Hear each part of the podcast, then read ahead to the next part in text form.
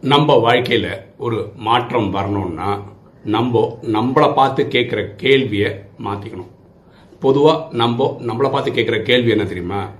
எனக்கு ஏன் இது நடக்குது? அப்படின்னு கேட்குறோம். அதை எப்படி மாற்றிக்கிட்டா நல்லது அப்படின்னா நான் ஏன் இதை அனுமதிக்கிறேன் அப்படின்னு கேட்டோம்னா நம்ம வாழ்க்கையில் கண்டிப்பாக ஒரு பாசிட்டிவ் சேஞ்ச் வரும். எண்ணம் போல் வாழ்வு.